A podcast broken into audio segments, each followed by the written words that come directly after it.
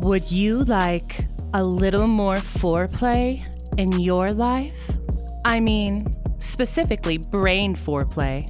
Well, then, tune in to the most dynamic host, Dr. Rick Perea, performance psychologist to professional athletes and the stars. No failure is final, and no topic is off limits. It's time to get real and get your checkup from the neck up here at Brain Foreplay on Mental Monday.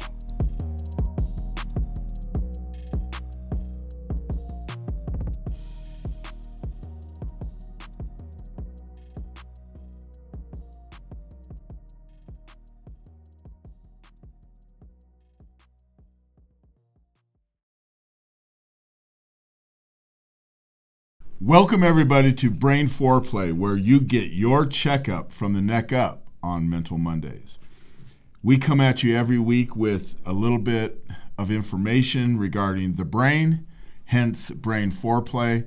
I'm a psychologist, PhD in psychology, and Dr. Rick Perea, and I'm here to give you information so that you can live your life with alternative explanations and competing thoughts so that you don't head down a road of lack of analysis, lack of consideration, so that you reach better decisions every day in your life. You know, when I was on the way to the office today, I was listening to NPR, National Public Radio, and there was a story about a kid that had been shot and killed in Memphis, Tennessee, recently in the last two weeks. Uh, I believe his name is Tyre Nichols. And the story on the radio said that the police chief um, thought that the officers who engaged in this shooting were overcome by group groupthink mentality. Now, in psychology, we have long talked about groupthink mentality and delineated it and researched it. And I want to talk about it a little bit today because I think it really is very pervasive in our society. And I think we got to get better at learning how to reject it and understand it so that we don't fall into that trap.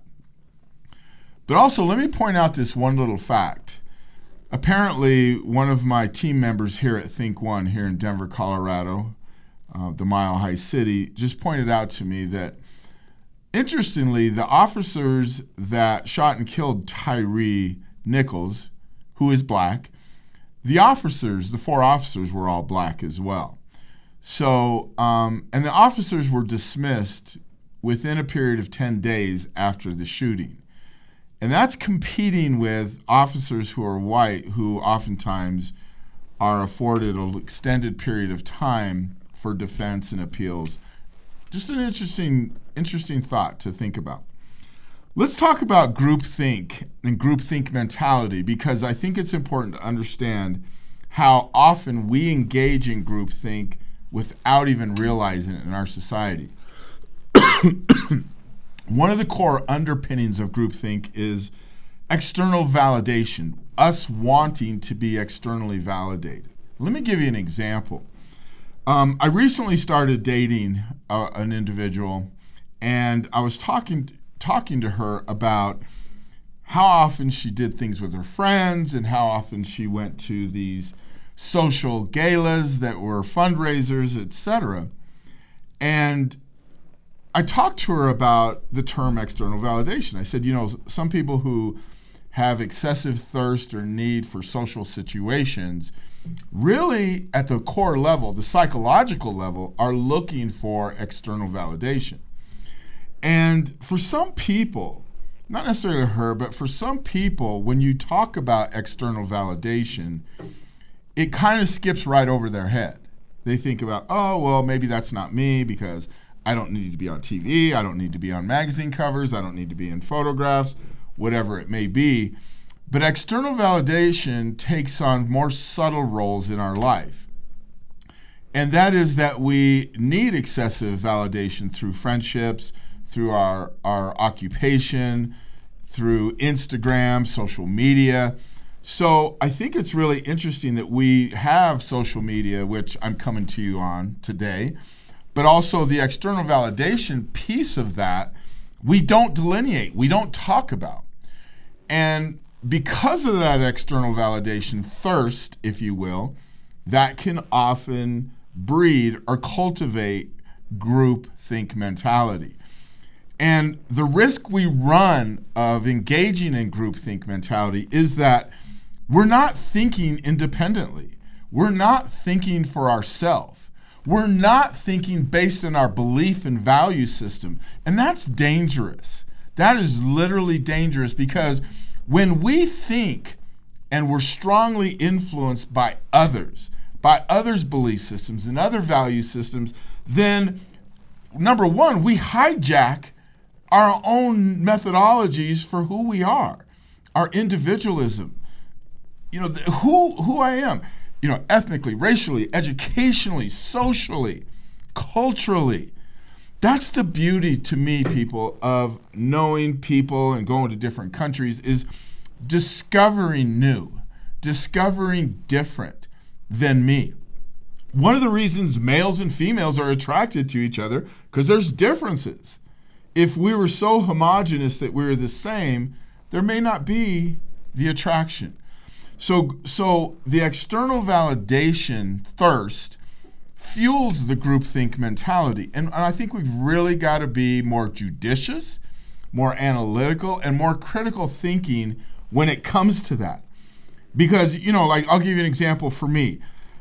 I, I dress pretty progressively. I wear a lot of different funky clothes, different colors. And sometimes people will say, well, you can pull that off, Dr. P. And I'm like, no, anybody can pull it off because all you do is put it on, walk out your door, and believe in yourself. But it's amazing to me that we're in the year 2023 and if you take the average white male, 45 years old, who's in an occupation, a, an accountant, a teacher, a firefighter, whatever, they predominantly wear three colors brown, black, and gray in their social context. And if you wear something outside of that, pink, purple, aqua, whatever it may be, wow, he's really loud. He wears bright colors we're, we're so we're actually persecuted for being individual, being able to think independently. And that's what I mean by in our society that that lack of external validation to fit in. Now think about that. External validation to fit in. It starts in elementary school, in middle school, in high school to fit in that we lose so much of ourselves we lose who we are. We don't even know who we are. Most of us do not even know who we are at a core level.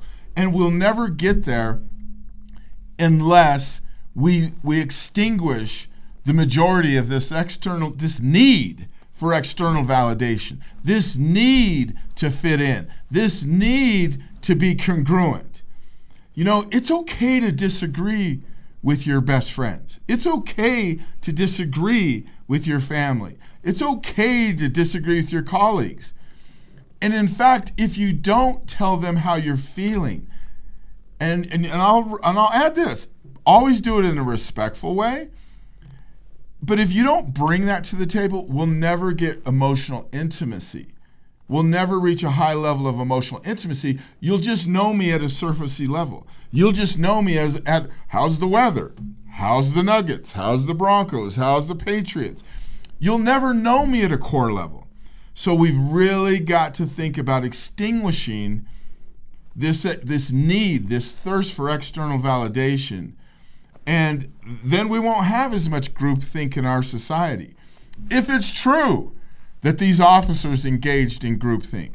If it's true that a board who voted on the ouster of a, of a police chief or a, a school um, uh, principal in a, in a case where there was a shooting at their high school, and there is groupthink going on in those votes, think about what we're losing, people. Think about the group mentality of a national election for a president. So we are really at risk as a democracy, as a society, unless we can decipher and delineate and be true to how I think, feel, and behave.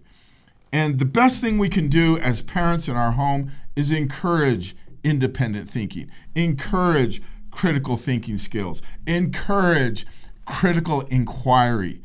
That's so delicious. Critical inquiry, that means you have a thirst to know, a need to know, is what we say in psychology. But if we do not make a conscious effort to do these things, then we will cultivate a society that wants to fit in, that wants to be congruent. And I'm not saying that we go the opposite and we have a society of social unrest. That's not what I'm saying.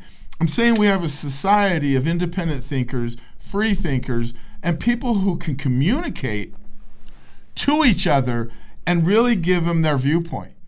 You know, I see so many families in my practice. Again, I'm a psychologist. I see so many families that left emotions and feelings unexpressed. Unexpressed. And that doesn't go away, people. I call it the, the, the, trash can of emotions. If you don't empty a trash can after a once in a while, it's going to overflow. And it's going to overflow in different dysfunctional ways. So we've got to learn to be more expressive, more the, the ability to express our feelings in a very succinct, sequential, and loving way. We don't want to attack people if you disagree. You can respectfully disagree with people. You just have to use the words to communicate that. You know, in families that don't express thoughts, feelings, and perceptions, we call them emotionally vacant families. And I would estimate that most families in society have a certain degree of emotional vacancy, but you don't know it. And that's the that's the critical part about it is families are walking around thinking they're successful because they have college degrees, they have incomes in in the in the six figures, they have a, a nice suburban home and nice cars, and they travel, and that's not success, people. Success at the core level is your ability to communicate true core competencies, thoughts, feelings, and perceptions. And the only way, the only way we're going to reach that is to minimize that need for external validation. You know, this friend of mine that's uh, uh, on a gathering with her friends and they're in their 40s, 50s, and even 60s.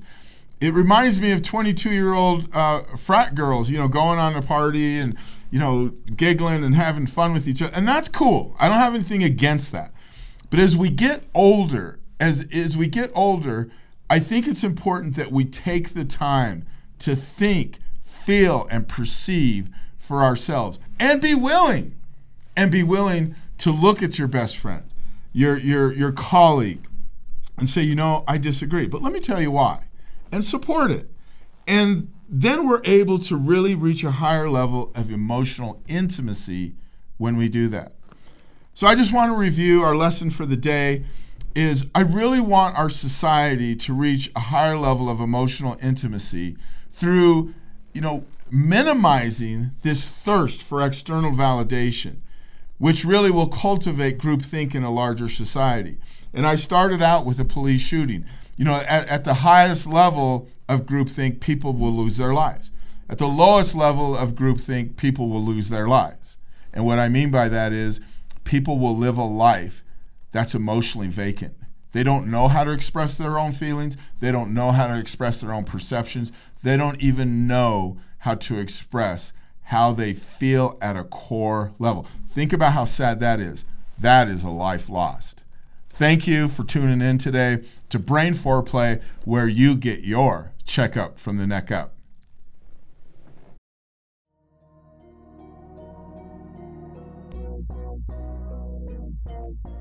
Don't forget to join us next week. Same place, same time to get your checkup from the neck up, fortified by foreplay. That's brain foreplay. And please remember to subscribe to this channel wherever you get your podcast.